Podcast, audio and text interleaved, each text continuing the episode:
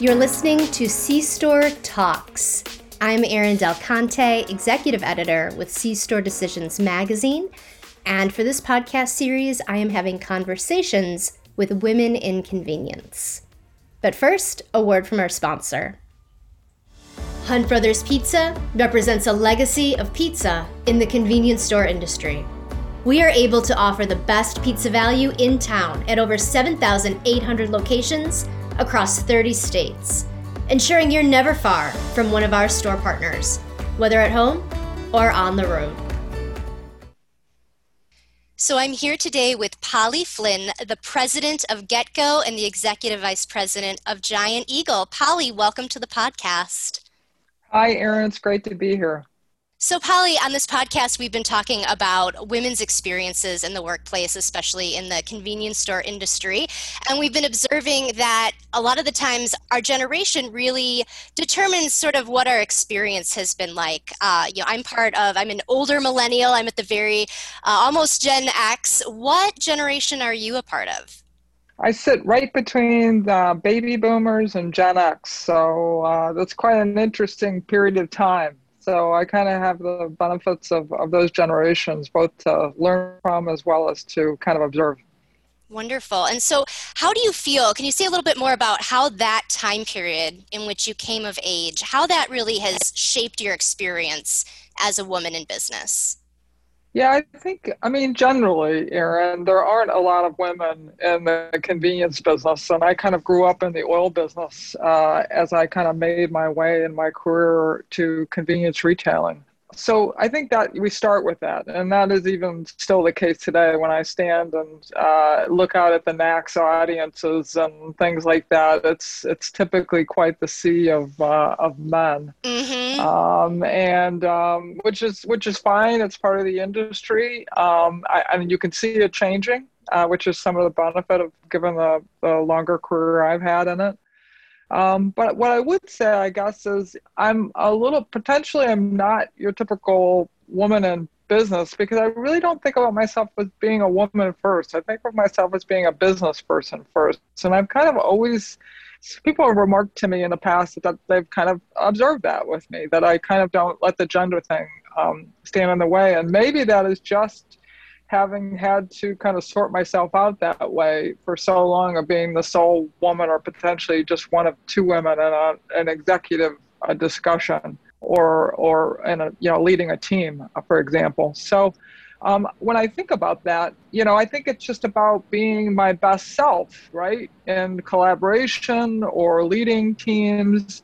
And so I think by nature, um, I've adapted um, because you're trying to be your best self. You're trying to find that that way of connecting with people, whether they're working for you or they're working with you, to you know influence them and have them change their behaviors or improve their performance or think about uh, an opportunity in a slightly different way. So uh, it's kind of interesting that I just kind of don't think about the shape. I do definitely think about the representation part of it. That there's a lot, we're a lot less women in the room um, than even today that mm-hmm. I see. And so, when did you, for context, when did you first join the convenience store industry? Well, I've been doing this for almost over 25 years. And so I was uh, way back in when before BP bought Amoco, uh, you know, my first exposure was the split second program and, and retail offer that we were piloting in Tampa. So that would have been in the kind of mid 80s. Mm-hmm. So we're, we're talking almost 30 years now, Erin, of experience in the convenience retailing. And I bounced back and forth different roles um, and, and different uh, parts of retail. Uh, some of it convenience retailing, some of it big box when I worked for Walmart, um, and some consumer marketing uh, when I had some various jobs at at uh, at BP. But always came back to convenience retailing, and I've been with Giant Eagle for five years, running the GetGo business. Wonderful. And so you were talking a little bit earlier about some of your earlier experiences and mentioning that that you were often you said maybe one of two women in the room. Would you say you were often the only woman in the room? Sure, of course, yeah. Mm-hmm. Sometimes that's still the case. That's still the case today. Fair enough. Fair yeah. enough. Um, so, what do you think are maybe some of the unique obstacles or issues that that women in your generation faced or are facing compared to previous or future generations? Well, I think, you know, I think that clearly representation is a problem that existed acutely um, in the past 20 or 30 years. I, there just weren't enough folks, and enough women in the room to even count. And I still think that that's a case, particularly in the convenience retailing. I think in Giant Eagle, um, we've, we've uh, you know, our CEO, Laura Karet, has done a fantastic job uh, really creating and, and hiring uh, senior executives. So representation, obviously, with her at, at, the at the lead and several of my peers in the Giant Eagle business also being women, I feel representation in Giant Eagle. But as I mentioned, I think in the if I'm in a share group meeting or if I'm at NACS, uh, many cases representation still remains an issue. I think another issue that remains that I see, not necessarily for myself, I think I was quite fortunate for that, but confidence uh, of women. It is now more common practice for people to draw people out and have put their voices into the room, uh, and as part of kind of diversity and inclusion. Um, I think that has gone light, you know, jumped light years uh, in terms of people's awareness that it's okay to be different. In many cases, you have to bring people into conversations if they aren't necessarily participating in it for whatever reason. So, but I do think uh, confidence in women um, still remains that they get talked over or uh, potentially are, I think, a, a, little bit more about what they're going to say before they put it in the room, maybe versus some of their other counterparts. So I think those are still some of the issues. But what I think is good that has really progressed, I think representation's gotten better. Still not what it should be, but representation's gotten better. Secondly, I think just all, everything associated with um, equality and inclusion uh, for whether it's people of color or you know whether you're people purple, green, blue, or or red, or female or male, or bisexual or uh, you know binary, whatever it may be. I think people uh, generally are far more accepting of that, um, especially in corporate uh, places. I mean, you just you you can't hide anymore if you are uh, or you're a racist and uh, or you have some real severe issues in terms of dealing with people of of different nationalities or religions or sexual orientations or genders or whatever. I think that's really terrific. I think that's good for everything and everybody. Um, and I think people are more accepting of diversity of styles. So separate from what I just mentioned on inclusion and diversity, that I think that uh, because people have opened their, you know, the workplace is, is multi-generational uh, with you know, uh, across the spectrum. And I also believe millennials um, and Generation Ys are less tolerant of work environments that are not accepting of styles. That as a result of that, uh, gender differences, because there are style differences between the genders. There just are in terms of speaking, in terms of how you put your point forward, in terms of maybe potentially approach and how you think about something. And I think that that is a lot more accepted today. Uh, still a ways to go, but I think people are just because of the sheer diversity of styles in the workplace and also the lack of tolerance of not accepting them that I think that has has, has uh, really helped and, and improved the workplace for women.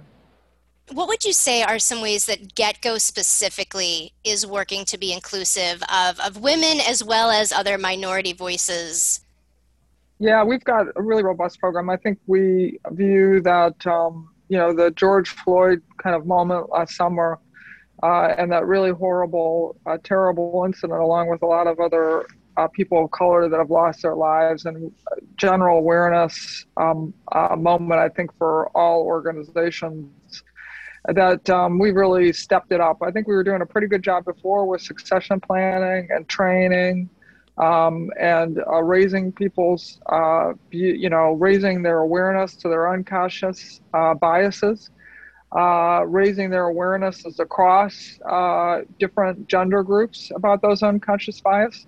But we put in really robust programs on succession planning uh, and and recruiting. we are holding monthly small group discussions to educate ourselves about different gender groups and or gender groups and and uh, uh, diverse groups, uh, whether it be Asians or uh, Black or um, Hispanic or Uh, you know, we just celebrated Pride Month in, in June, and I had a whole program associated with that. So across the spectrum, we're really ratcheting up our education programs and recruiting and retention programs to really be quite thoughtful about focusing and having conversations to raise our awareness and then hopefully start to put some of that into play. We also have a very robust supplier program that we're working on to attract uh, a diverse group of suppliers. For example, we're rolling out soon at several of our cafes a new vendor uh, for barbecue program, a local barbecue uh, entrepreneur. So we're really excited about that. Um, and looking for those unique suppliers that maybe in the past we might have overlooked because they didn't have the scale and asking ourselves the questions about how do we actually help them get to the scale? How do we help them enter our business? So uh, just a short list, Erin, but we've got a, about a list of 10 different priorities that we're working on to, to really ratchet up the game. And quite frankly, uh, we want to improve. It's, it's a mission of ours uh, to be able, quite frankly, at the end of the day, attract the talent that we want, retain the talent that we want, compete for the talent um, in this very, very competitive labor market. Uh, and also, it's just the right thing to do as a human being. Wonderful and absolutely. Um, now, I know that GetGo was recognized as a best places to work for LGBTQ equality. Can you tell me a bit more about that and go into a little more detail on some of your initiatives there? Yeah, it's um, we're we're we're very fortunate just to of our size and scale to have several multiple resource groups across um, both sexual orientation, our our GE Proud group, um, and then across all sorts of women in business and um, different uh, people of color businesses for Latinos and Latinos, African Americans, and um, and Asians. So we're really proud of these resource groups. And our resource group, our our GE Proud group, worked really really hard with our benefits team because we've been reaching 90% on the um, in the Human Rights Index for a couple years, but we're just missing some of the last types of benefits we needed for gender identity. Um, and uh, we were able to to make those changes and received 100% perfect score on the Human Rights Equality Index, and we're really really proud of it.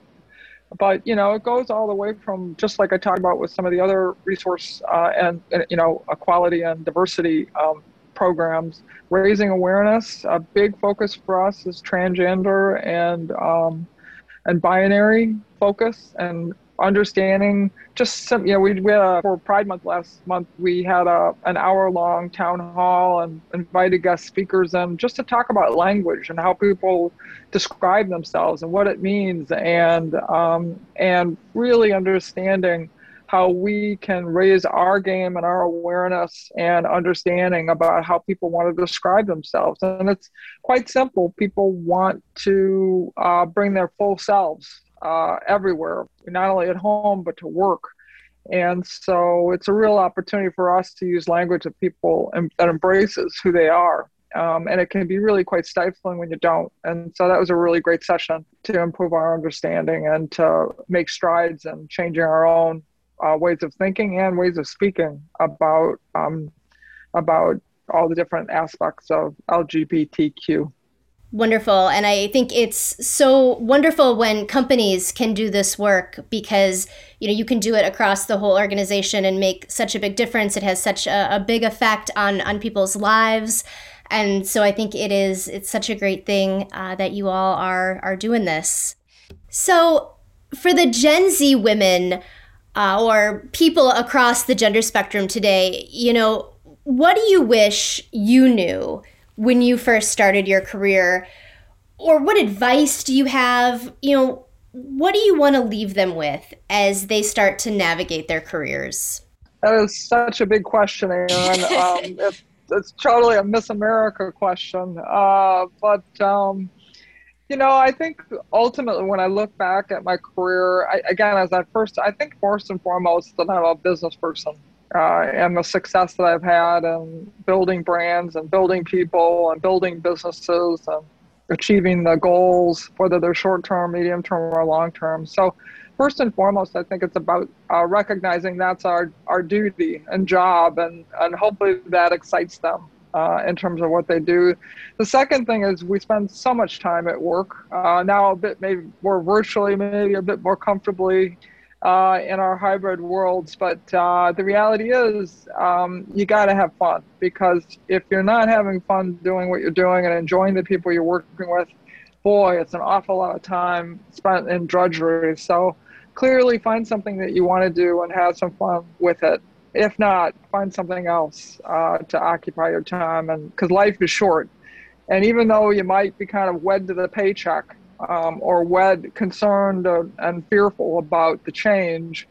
I have to say, I think it's actually this pandemic has opened up a lot of opportunities, has accelerated some trends, uh, built momentum. I think this is a really great time. And also, people are being hired not necessarily where they live, but where they're best fit to work. Uh, in a, and, and, and it can be virtual. So I just think there's tons of opportunities. So find something you like and, and really jump into it. I think the third piece of advice would be just about have faith in yourself, have some confidence in yourself. You're better probably than you think you are. Um, and you have more experience, more knowledge, uh, you're smarter, wiser, more thoughtful, and caring than you think you are. So put your voice out there, ask for the project, raise your hand, volunteer. The worst that can happen is somebody says no. Uh, I have to tell you, Erin, very rarely, if somebody raises their hand and volunteers for a project or puts their voice into the room with a really great point, it's never no. It's never. It's it's not a regret. So mm-hmm. go for it. You'd be surprised of what doors and windows it opens. Wonderful. I, that is amazing advice. I, I'm getting chills just listening to it. Uh, so that that's wonderful. Well, Polly, thank you so much. I really appreciate you taking the time and walking us through some of your experiences and giving some advice to uh, to those who are listening today. Thanks, Erin. It's been a pleasure. Thank you.